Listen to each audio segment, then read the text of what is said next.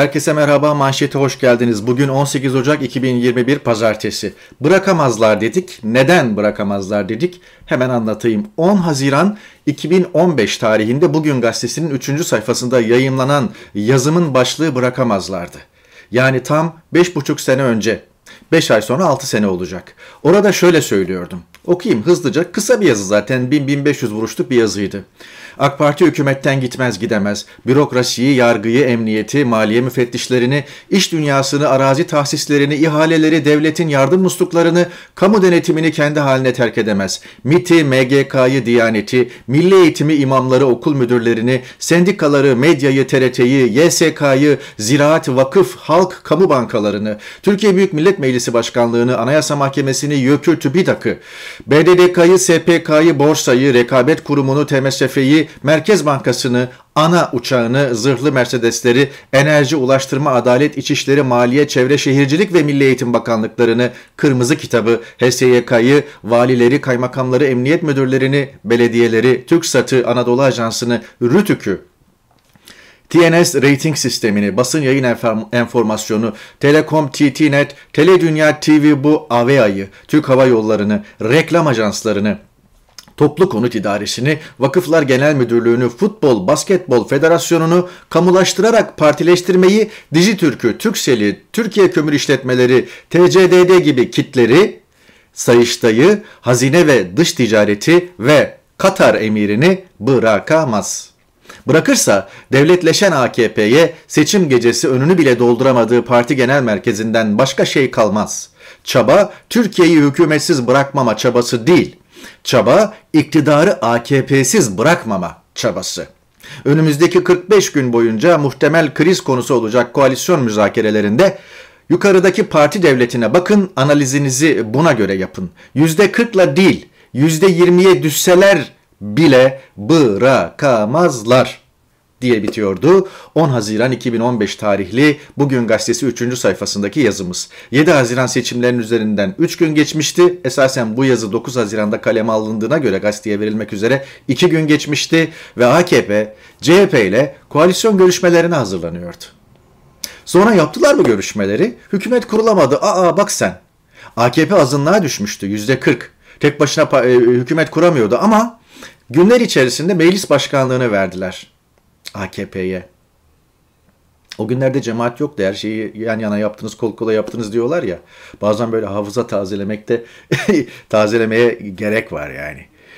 Çok tuhaf bir şey oluyor. İşte herhangi bir tweet, herhangi bir yorum, analiz paylaştığınızda özellikle e, cemaate yakın görünen isimler veya öyle bilinen, iltisaklı olarak o şekilde kafalara kazınmış isimler paylaştığında beraberdiniz, kol kolaydınız, siz yaptınız, başımıza siz getirdiniz, siz musallat ettiniz falan gibi aynı bildik lafları alt alta düşüyorlar. Ya 8 senedir yok cemaat. Peki 8 senedir bu adamlar nasıl devam ediyor? Kimlerin kolunda devam ediyor? Bakın bu e, yazıdan sonraki günlerde Davutoğlu geçici bir hükümet kurdu. Ve o geçici hükümete HDP iki bakan verdi. Ve o HDP'li bakanlar kendi seçim bölgelerine giremediler. Devlet sokmadı. Bakan yahu HDP'li. Kırmızı plakalı arabaya, arabaya biniyor. HDP, HDP. Ahmet Davutoğlu hükümetine bakan verdi. Ve o hükümet sonraki günlerde Cizre'yi, Suru vesaire yıkacaktı. Taş taş üstünde bırakmayacaktı. Önce iğneyi kendinize batırın. Bir şey e, bık bık etmeden evvel. Anlatabiliyor muyum? Sonraki aylarda Cumhuriyet Halk Partisi Türkiye Büyük Millet Meclisi'ne getirilen dokunulmazlık dosyasına evet verdi ve Selahattin Demirtaş'la arkadaşlarını içeri tıktı. Selahattin Demirtaş'la arkadaşlarının içeri tıkılmasının bir numaralı sorumlusu CHP'dir. Referanduma gitmeden meclis içindeki çoğunluğu sağlayan parti CHP'dir. O anayasa değişikliğiyle veya o değişiklikle dokunulmazlık kendi dokunulmazlıklar kalktı ve kendi milletvekili Enis Berberoğlu da içeri gitti o yüzden. CHP'liler de bık bık etmesin yani. Evet. Neler söylerim yani. Bu yazıdan sonraki günlerde kan döküldü. Mala mülke çöküldü. Ahlaksız tekliflerle insanlar satın alındı. Ve Erdoğan rejimi bugünkü hale geldi. Sene Bir kere daha hatırlatayım. Haziran 2015. Bırakamazlar diyorduk da aradan 5,5 sene geçtikten sonra bırakabilirler mi yahu? yani seçimle mi gidecekler? İşte efendim karşılarına bir millet ittifakı falan cephesi mi açılacak? Şöyle mi olacak? Böyle mi olacak? Gündeme geçmeden çok değerli usta öğretici, benim de aynı haber ofisi içerisinde, Kanal D Haber Merkezi'nde 2007 Kasım ayından 2008 Mayıs ayına kadar 7-8 ay kadar çalıştığım, her gün iki kere toplantısına iştirak ettiğim ve o zaman zarfında ne öğrenebilirse öğrendiğim, e, öğrenmeye çalıştığım, ağzından çıkanı böyle gerçekten e, can kulak dinlediğim, can kulağıyla dinlediğim Mehmet Ali Birant vefatının üzerinden 8 sene geçti. Hafta sonu yıl dönümüydü. Hatırlanmak isterim demokrat bir insandı desinler. Evet, demokrat bir insandı. Kabri başında ailesi işte karlı bir İstanbul günü andılar Mehmet Ali Birand'ı. Bu MHP saldırılar vesaire o konuya geçmeden bir iki e, dikkatimi çeken e, gazete kupürü daha getireceğim bugün manşette. Neymiş efendim? Almanya Dışişleri Bakanı Türkiye'ye geliyormuş da Hürriyet bu haberi böyle vermiş. Sürpriz ziyaretin gündemi vize diyor. Yalandan kim ölmüş? Böyle bir şey yok. Avrupa Birliği Türkiye için artık hayaldir. Belki rüyadır. Rüya hayalden de artık uçuk bir nokta ya onun için söylüyorum rüya yani. Avrupa bitmiştir. Ve Türkiye'liler artık, Türkiye'de yaşayanlar, çok üzülerek söylüyorum. Ee, memleketimiz yani. Orada doğduk, orada okullara gittik, devlet okullarında, devlet yurtlarında kaldık, çalışma hayatı, sevdik, evlendik, çoluk çocuğumuz oldu. Her şey orada oldu. Para kazandık, dirsek çürüttük, bir şeyler yapmaya çalıştık. Memleketimiz yani. Memleketimiz. Ama üzgünüm. Şunu bıraksın artık memlekettekiler. Yani Almanya'da böyle niye bizde böyle değil? İşte efendim İsveç'te şöyle niye böyle bizde değil? Tamam bunlar güzel şeyler de bitti o artık. Kendinizi Suriye ile İran'la, kendinizi Irak'la kıyaslayın. Üzgünüm. Türkiye batıda yok. Batı değer değil artık bir alakası da yok. Ya arkadaş enflasyonda zirvesiniz. Hukuk devleti indeksinde, basın özgürlüğünde şurada burada diptesiniz. Üç haneli rakamlarla anılıyor. Kiminde 111. kiminde 125. kiminde e, işte 117. falan yani artık. Üç haneli. Yani dünyada ne kadar ülke var ki? 170-180 ülke var herhalde. Dibin dibine vurmuş durumda. Belli konularda Pakistan, Bangladeş Türkiye'den daha iyi düşünebiliyor musunuz? Dolayısıyla siz kendinizi o ligle kıyaslayın. Artık Orta Doğu Ligi'nde. Yani Mısır'la kıyasla, Arabistan'la kıyasla, İran'la, Afganistan'la kıyasla. Ona göre iyi ol. Bulgaristan'la bile kıyaslama. Çünkü onun bile altındasın. Romanya ile bile kıyaslama. Çok üzgünüm. Yani İtalya'da böyle niye bizde değil? İspanya böyle niye... Ya girmeyin buna. Bitti o. Ve artık kapılar da kapandı. Birazdan bakacağız. Ve bundan sonra belki en az birkaç sene Batı ya turist olarak bile gidemeyecek insanlar. Bırak orada yaşamayı, iş kurmayı. Amerika'da birkaç gün sonra e, yemin töreni var ve e, Joe Biden'ın yemin ederek görevine başlaması bekleniyor. Washington'da olağanüstü hal ilan edildi. Biz manşette falan giremedik de bugünlerdir böyle.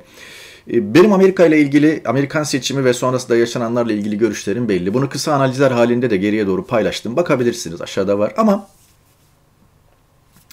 çok büyük bir güvenlik önlemi var. Yani daha kongreye kilometrelerce kala başlıyor bariyerler vesaire, aramalar, kontroller.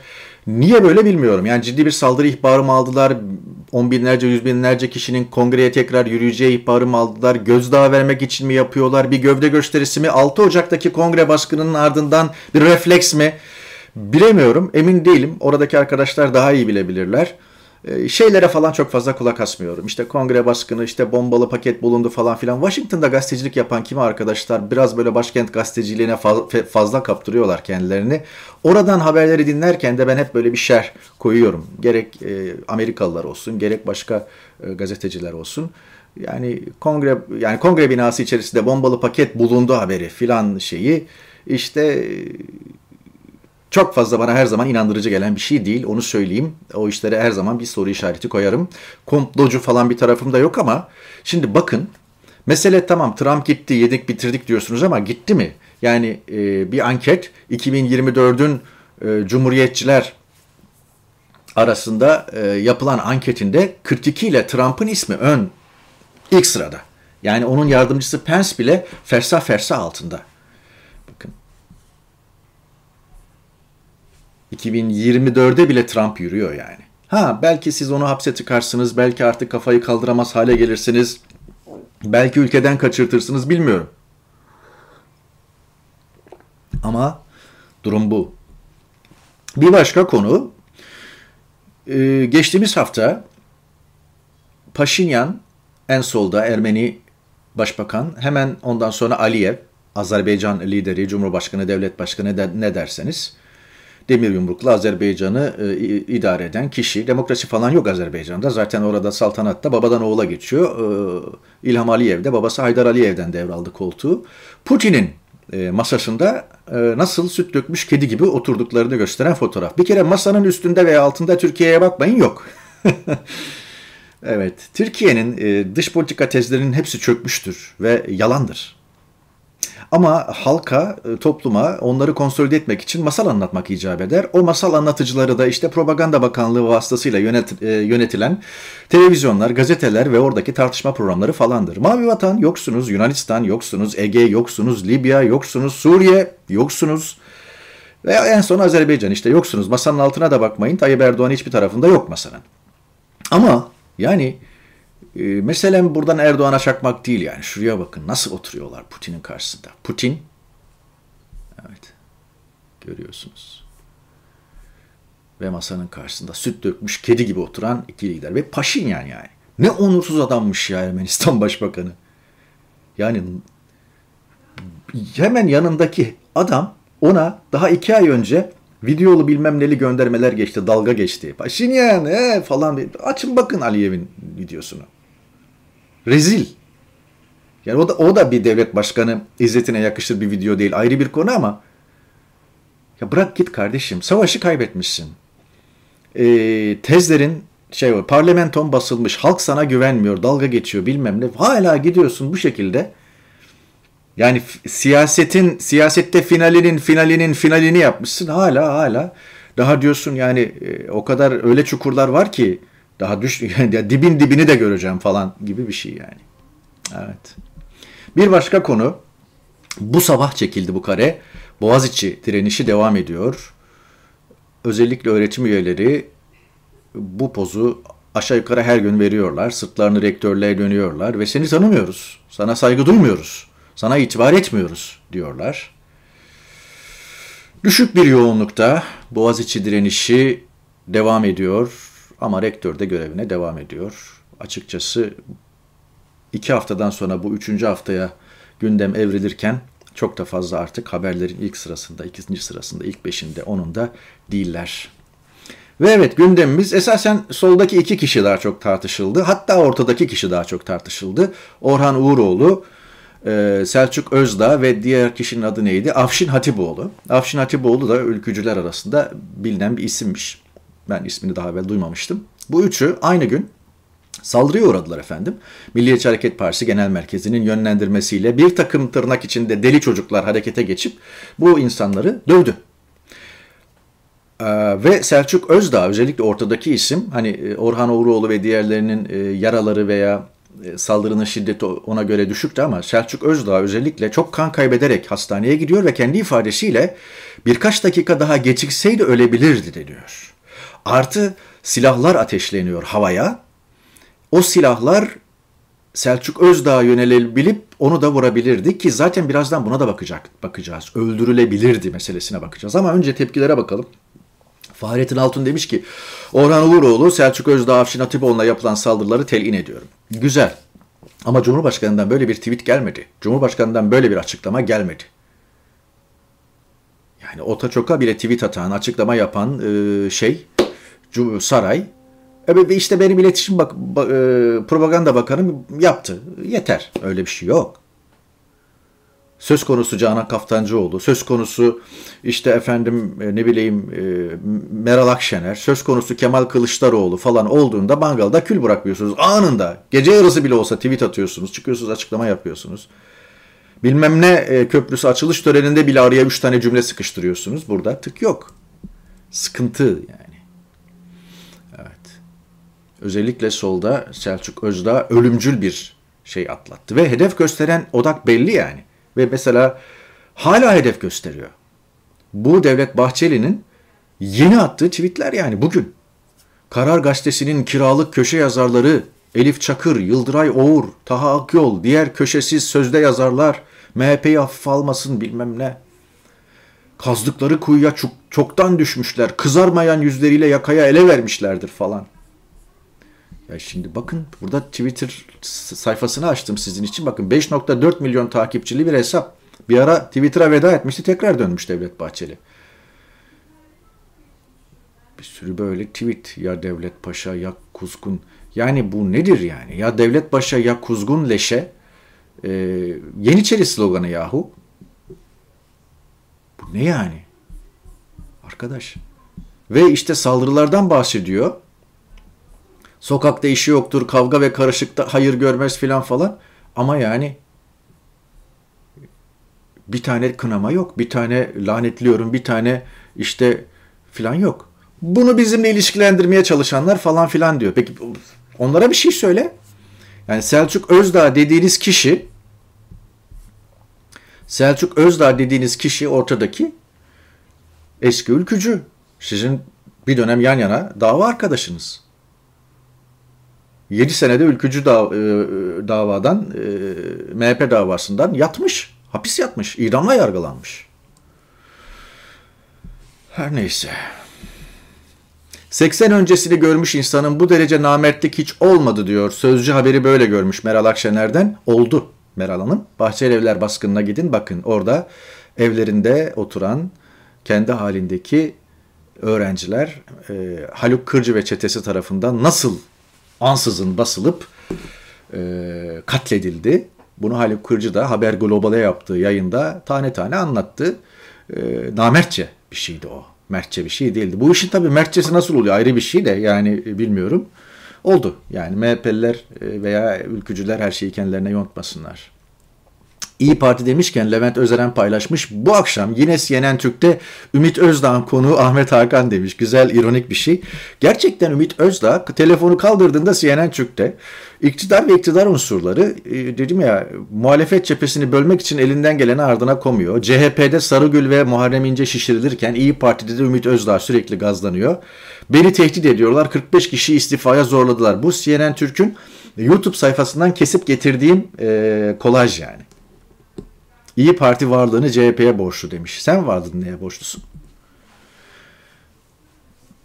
Ona bakarsan Tayyip Erdoğan da varlığını CHP'ye borçlu. Deniz Baykal'ın CHP'si onu kurtardı. Siyasi yasaklardan azade etti ve e, meclis yolunu, başbakanlık yolunu açtı. Öyle gidersek çıkamaz işin içinden.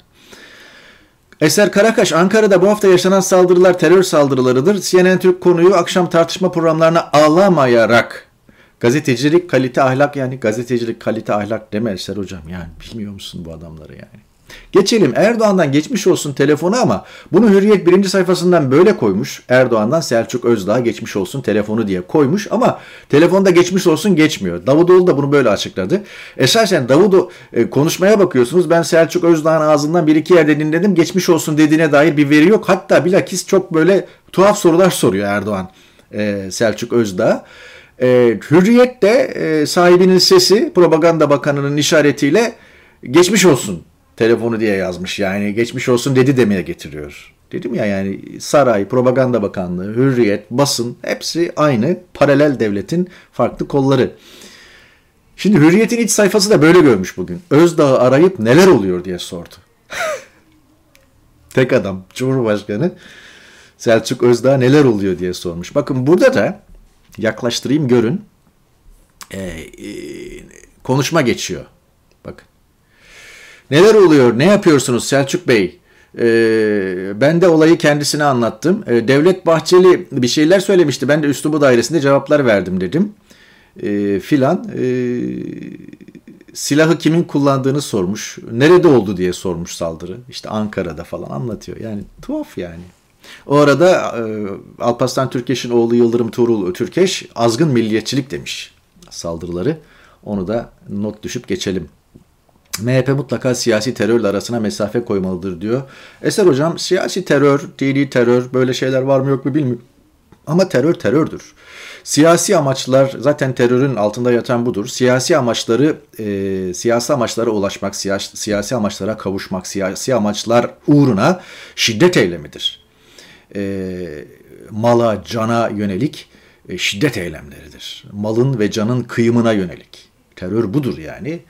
Ben onun önüne arkasına dini, siyasi, etnik terör falan filan gibi kelimeleri koymam yani. Terör terördür hocam yani. Ben böyle biraz bakıyorum. Fatma Sibel, Sibel Yüksek bundan bir buçuk sene önce 2019 Ekim ayında Devlet Bahçeli'nin e, danışmanının eski MİT müsteşarı Şenkal Atasagun olduğunu ve e, Bahçeli sağlık durumu iyi değilken bile tweetlerinin onlar tarafından paylaşıldığını anlatmış ki bu Bahçeli MİT iltisakı hakkında gene bir fikir veriyor. 10 yıldır Devlet Bahçeli'ye danışmanlık yapıyormuş yani. Adalet reformu uçuyoruz. Havalimanına mahkeme kuruldu. Dünün gündem maddelerinden biriydi. Yeni Asya karikatürü İbrahim Özdabak çizmiş. Gene böyle e, buraya havaalanı mahkemesine geleceğiz de e, iktidar basını e, özellikle yargıda olsun, poliste olsun e, yıpranan imajları düzeltme görevini de filan böyle üstleniyor. Mesela bazı birinci gazetelerde var akşamdan getirdim. Polisten yürek ısıtan sürpriz demiş. Haberi okuyalım. Adana'da cinayetten 40 yıl hüküm giyen Uğur Baysal en büyük hayali polis olmak olan 7 yaşındaki oğlu Hasan için Adana Emniyetine mektup yazdı. Doğum gününde ona sürpriz yapmanızı rica ediyorum diyen babanın ricası kırılmadı. Karşısında pastalı polisleri gören Hasan büyük mutluluk yaşadı. 40 yıl cinayetten mahkum bir e, vatandaş oğluma diyor sürpriz yapın diyor polislere. Aman polisler de işi gücü bırakıp pastalı sürpriz yapıyorlar. 40 yıl cinayetten hüküm giyen rezilsiniz yani. Bunu yazan gazete de rezil. O böyle bunu basınla beraber gidip fotoğraf çektirip servis yapan polis de rezil. Hepsi de rezilin önde gideni. İnsanlar annelerini, babalarını, kardeşlerini, çocuklarını son bir kez göremeden öte dünyaya uğurluyorlar. Cenazesine bile katılmalarına izin verilmiyor. Bu ne propagandası yani? Milleti bunlarla uyutuyorsunuz. Millet de teşne yani diyecek bir şey yok. İktidarın ustalık eseri hapisteki yüz binler. Evet aynen öyle. Bakın bu da cezaevi nüfusu toplam hükümlü e, ve tutuklu sayısı 1970'ten 2019'a yani darbe dönemlerinde dahi bakın 50 binler 60 binler bakın 80 darbesinde e, darbeden dolayı 79 bine kadar çıkmış. Sonra tekrar düşmüş falan. 55 binlere kadar hatta 26 binlere kadar düşmüş sene 90-92'de. Ne kadar az. Ama bakın grafiğe 2019 itibariyle 291 bin ki şu anda 300 binin de üzerinde. Havaalanında 7-24 adalet dağıtıyor. Ya bu bile utanılacak bir şey. Yarın öbür gün bu dönem anlatılırken böyle gerçekten kapağa konulacak konulardan biri. Yargı reformu neymiş? Havaalanı Adliyesi 7-24 hizmet veriyor. Neymiş? Mağduriyetleri önlemek için. Niye? Devlet pusu kuruyor. Devlet havalimanında pusu kuruyor, noterde pusu, pusu kuruyor, e, pasaport çıkartmaya gittiğinizde pusu kuruyor, her yerde pusu kuruyor. GBT diye bir şey var. Yolda giderken arabanızda 20 kere aranıyorsunuz bir yerden bir yere giderken. Bakın bir kere daha söylüyorum. Ben 5 yıldır yaklaşık 2 ay sonra 5 yıl olacak. İngiltere'de yaşıyorum. Bugüne kadar ya bir ya iki kere parlamentoda bir toplantıya katılmak için gittiğimde Londra'da ara, e, aranmadım da yani X-ray'den geçtim. Çantalarımızı da gene e, o güvenlik şeyinden geçirdik. Bir ya da iki kere parlamentoya girir, girerken bir oturuma katılmak üzere. Onun dışında ne bir polis durdurdu kimlik sordu. Ne bir yerde e, herhangi bir yere girerken çıkarken resmi konutlar, resmi kurumlar dahil arandım. X-ray'den geçtim. Kendimi tanıtacak bir şey ibraz etmem gerekti. Neden bahsediyorsunuz? İşte bu da bununla gurur duyup fotoğraf çektiriyorlar. Havaalanı adliyesi. Önce şunu çöz. Yeni yaşam manşet. Ceza bitti ama bırakılmıyorlar. Cezaları biten siyasi tutukluların tahliyeleri yeni infaz yasası bahanesiyle engelleniyor. Bunlardan biri de hanım Büşra Erdal. Yaklaşık 8 aydır cezası infazı bittiği halde içeride tutuyorlar. Artı söyleyeyim suç, suçlama, ilave bir iddianame falan da yok. Hani mesela Demir, Demir, Demirtaş tahliyesi geliyor tekrar başka bir suçlamadan içeride tutuyorlar. Niye? Kamuoyu baskısı var, dünya baskısı var. Osman Kavala Gezi'den beraat ediyor. Bu sefer 15 Temmuz'dan tutukluluk veriyorlar. Niye? Kamuoyu baskısı var, dünya baskısı var. Bir gerekçe üretmeleri lazım. Fakat hiç kimsenin peşine düşmediği, hesabını sormadığı içerideki yığınla gazeteci, akademisyen veya kendi halinde insanlar süresi dolmuş hala yatırıyorlar. Niye? Kimse takip etmiyor Osman Kavala gibi, Selahattin Demirtaş gibi. Ahmet Altan gibi. Onlara gene icat ediyorlar. Suç Bunlara onu icat etme şeyini de yapmıyorlar yani. Cezası dolmuş içeride yatan insanlar kimse takip etmediği için onlar için suç da üretmiyorlar. Yeni iddianame de hazırlamıyorlar. Yatsın. Yarın pardon deyip salacaklar. Unutmuşuz sizin dosyayı falan. Arkadaşlar diyor Ömer Kavili avukat, Tayyip Erdoğan'ın hakaret gerekçesiyle vatandaşlara açtığı davalar sayesinde avukatı Ahmet Özel'e ödenen vekalet ücreti 38 milyon 980 bin lirayı buldu haberine erişim engeli getirilmiş sakın paylaşmayın. Tahir Elçi'ye terörist demek basın özgürlüğü sayıldı. A Haber'de Erkan Tan Hukuk Gazete Pencere'den gene çıplak arama iddiaları üzerine sosyal medyadan kendisinin de bu muameleye maruz kaldığını açıklayan Mücella Yapıcı bu kez o anları ne yaşadığını bütün ayrıntısıyla anlattı. Korkunçtu diyor. İç çamaşırlarımı çıkartıp vücudumu onlara göstermem istendi. Ikınmamı istediler. Bir de bana utanmadan utanmamam gerektiği söylendi. Oda TV, Barış Terkoğlu Yol TV YouTube kanalında anlatmış. Emniyetteki tarikatçıların adlarını sayabilirim. Maharet mi bu? Ne demek bu? Nereden geldi bu isimler size? Peki e, bu isimler herhangi bir suça filan bulaşmışlar mı? Bu yeni bir fişlemenin şeyi değil mi? Ve siz nasıl bir gazetecisiniz? Ve bunun gazetecilikteki yeri ne? Devlette insanlar girer çalışır arkadaş. Sızma, sızdırma, sızdırılma falan böyle bir şey olmaz. Devlete girer çalışırsın, kamuya girer çalışırsın. Kuralı, nizamı, şeysi bellidir. Eli yüzü düzgün bir iş çıkartırsan devam edersin. Çalışma çalışmama koşulları bellidir. Dev, emniyetteki tarikatçıların adlarını sayabilirim. Bitmez bu süre kavu Türkiye'de. Oda TV bugünkü haber. Dershane operasyonu bakıyorsunuz aynı şeyler. Kişinin ismi önemli değil. Bankasya'da hesabı varmış. Şüpheli şirket kaydı varmış. Bilmem ne sendikası üyeliği varmış. Baylok hesabı varmış falan. Oda TV'de altına imzasını atarak hala sıkılmadan bu haberleri yapıyor. Yapıyor. İzzet Özgenç hukukçu olan başör İzzet Özgenç profesör doktor bir bir ceza hukukçusudur. Türkiye'de gerçekten doğayan ceza hukukçusu. Hukukçu olan başörtülü bir milletvekili bugün saat 10.30'da çıkacağı uçak yolculuğu sırasında bir hukuk fakültesinde online yapılacak idare hukuku sınavı sorularının cevaplandırılmasında ismini verdiği bir öğrenciye yardımcı olması için danışmanla talimat verdi diyor. Muhtemelen aynı uçaktaydı galiba İzzet Hoca ve o talimatı kulaklarıyla işitti. Muhtemelen. Tuna Kiremitçi paylaşmış. Üstleri emir verdiğinde bu gençlerin olur mu lan öyle emir dinlemiyorum deme hakları var mıydı? Vardıysa o nasıl ordu? Yoktuysa neden müebbet cezası aldılar? Bu kadarcık muhakemen ve vicdanın kalmadı mı Türkiye'm diyor. Cezaevinde 15 Temmuz darbe girişimi davası münasebetiyle mü- müebbet hapse çarptırılan askeri öğrencilerle ilgili olarak paylaştığı tweetinde. Evet.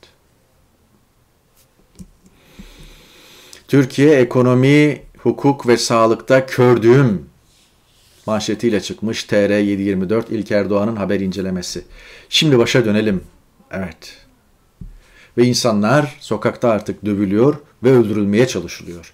Selçuk Özdağ'ın ifadesinden onun öldürülmeye çalışıldığını anlıyorsunuz. Çünkü e, silahların konuşması, kafaya silah dayanması, çok kan kaybetmesi, gözüme perdeyin de artık görmüyordum diyor ve hastaneye ulaştığında birkaç dakika daha gecikseydin ölürdün diyor doktorlar. Kendisi anlatıyor. Ben en son T24'te Murat Sabuncu ile olan e, konuşmasını dinledim. Hatta görüntüsü müsait olmadığı için sesli olarak bağlantı kurmuştu. Açın bakın dinleyin yani. Kendi anlatıyor. Ölümden dönmüş. Ve bu ifade de ediliyor. Cuma içten gele, gelecekten haber e, kom sitesindeki e, Gelecek Partisi'de siyaset yapan bir isimdir Cuma İç'ten. Burada e, şeyin e, Selçuk Özdağ'ın öldürülmeye çalışıldığını yaz, yazmış. Onu bulursam size göstereceğim. Evet. Bakın burada. İşaretlediğim satırlar. Geçen günlerde cuma namazına gitmek, cuma içten gelecekten haber.com sitesinde yazmış. Geçen günlerde cuma namazına gitmek için evinden çıkan Gelecek Partisi Genel Başkan Yardımcısı Selçuk Özdağ bazı alçakların terör saldırısına maruz kaldı. Bu alçaklara emir verenler aslında Genel Başkan Yardımcımızın öldürülmesini emretmişlerdir. Evet. Sonra şeyin e, Türk'ün e, yayın organında Yıldıray Çiçek e, basın bürosunda MHP'nin işte şeyi yazarken e, bu olayları yazarken bugün Selçuk Özdağ ve diğerleri 3 yumruk 7 diye ortalığı kaldı, e, ayağa kaldıran falan diyor. İşte gene bak gösteriyorum. 2 tokat 3 sopa yiyen için ortağı aya, ortalığı ayağa kaldırıp. Böyle de küçümsüyorlar. Kınama da yok. Böyle de küçümsüyorlar yani. MHP demişken e, Milliyetçi Hareket Partisi'nin e, aşı olmasını e, dikkatle o fotoğrafı inceleyen bir vatandaş paylaşmış. Aşı sağ koldan yapılmaz. Böyle bir devlet adamına sivil hemşire aşı yapmaz. Hemşire de kep ve eldiven niye yok? Sayın Bahçeli'nin ma- maskesi yok. Tüm bu hataları fotoğraflayan amatör kim? Millet bu kadar aptal değil demiş. Evet. Evet. Millet bu kadar aptal değil ama o arada şunu da hatırlatalım evinde bavul içinde 1,5 milyon euro çıkan ve tutuklanan e, savunma sanayi proje müdürü kendini böyle savunmuş. O paraları arkadaşım unuttu. Büyük bir hırsızlığa, soyguna imza attılar ve bu dan dolayı yakaya ele vereceklerini, yargılanacaklarını biliyorlar. Bütün dert de bu yani. Bu soygunu devam ettirmek ve e, ne derler? Hem devam ettirmek hem de bundan dolayı yargı önüne çıkmamak. Sadece artık Erdoğan ve çevresi değil, bütün binler, on binler bu işe bozana kadar bulaştırılmış durumda. O arada tabii Ahmet Davutoğlu diyor ki Türkiye'yi otoriter bir Türkiye'yi otoriter deli gömleğe giydirmek isteyenler Erdoğan'ı kuşattı.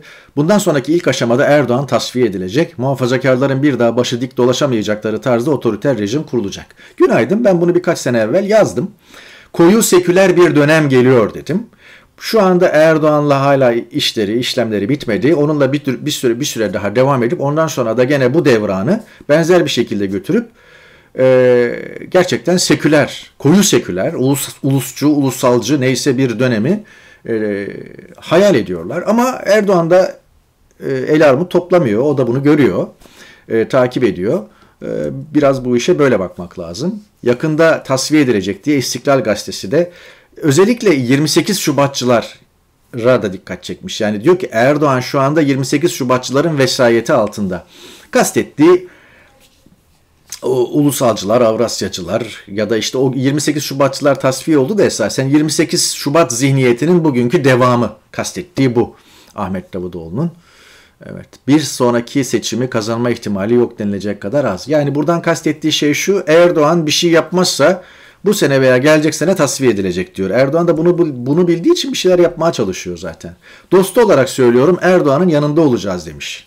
Yani zaten yan yanasınız. Hiçbir zaman oradan ayrıldığınızı, koptuğunuzu düşünmedik. Sadece karnınız şiş, pelikan bildirisiyle gittiğiniz için o karın şişliğiyle şu anda parti kurtunuz, yola çıktınız, hareket ediyorsunuz yani.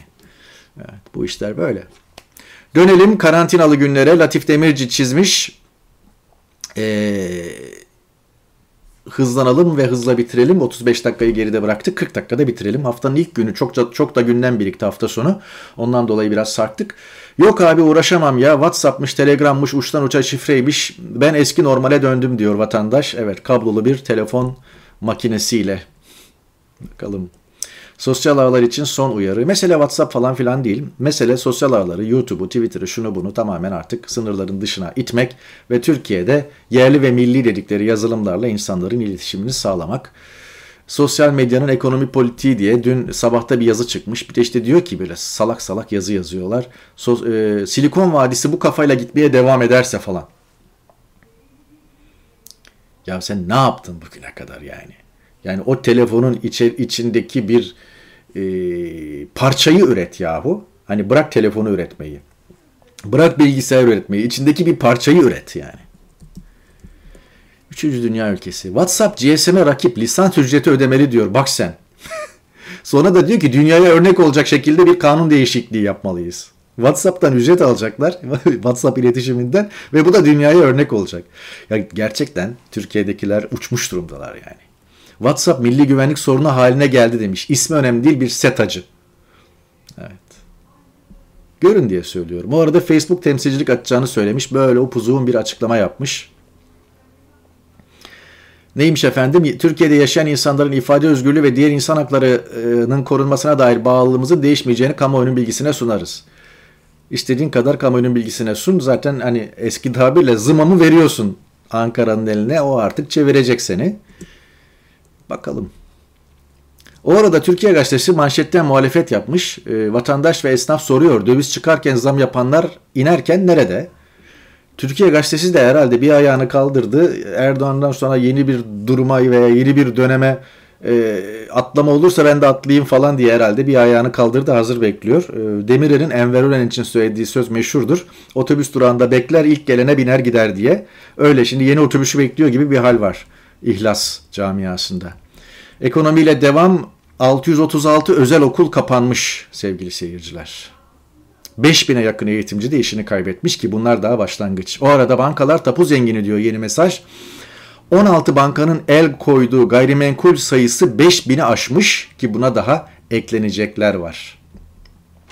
Türkiye kapandı, dükkanlar kapandı. Denizli'nin en işlek caddelerini gezen İyi Partili Öztürk, Denizli Milletvekili Yasin Öztürk, binlerce esnafın işler acısı haline ayna tuttu diyor. Her yer kapalı, kiralık, devren kiralık, sahibinden kiralık.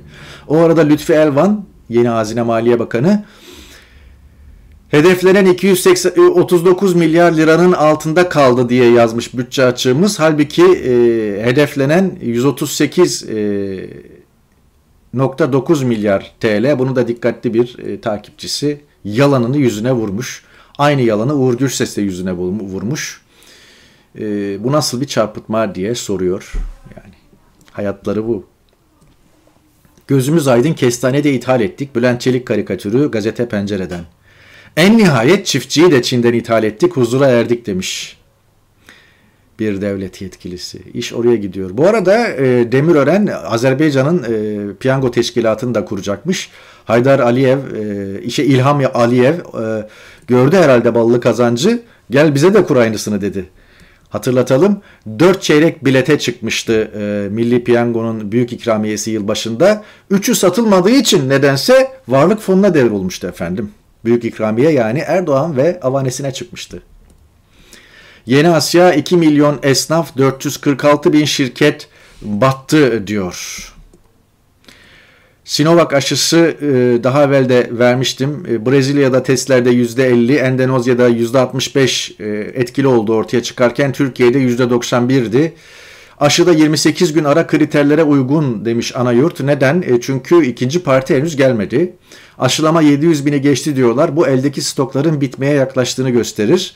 Hemen altında da Pfizer-BioNTech aşısını kötüleme var. Hani kedi ulaşamadığı ciğere pislermiş ya. 33 ölümün nedeni Pfizer aşısı mı diye soruyor Norveç'le ilgili bir haber. Bakarsınız detaya ama mesele o yani Pfizer-BioNTech'e ulaşamadık bari kötüleyelim. Yerli aşı işte efendim yaza hazır diye böyle köpürtüyorlar. Ben Mart'tan Nisan'dan beri bu haberleri hep okuyorum ama hala yalan söylemeye devam ediyorlar. O arada konuşturdukları uzmana hani ne oldu falan diye sormuyorlar 3 ay sonra 6 ay sonra.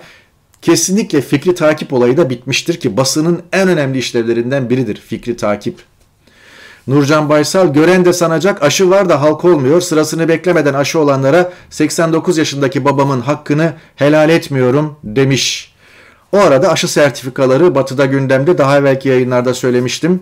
Özellikle yolcu taşımacılığı, hizmet sektörü gibi konularda önünüze çıkacak bir konu. Yani bundan sonra batıya turist olarak bile seyahat edemeyeceksiniz. İngiltere, Almanya, Fransa nereye gitmek istiyorsanız o ülkenin onayladığı aşıları vurulmamışsanız.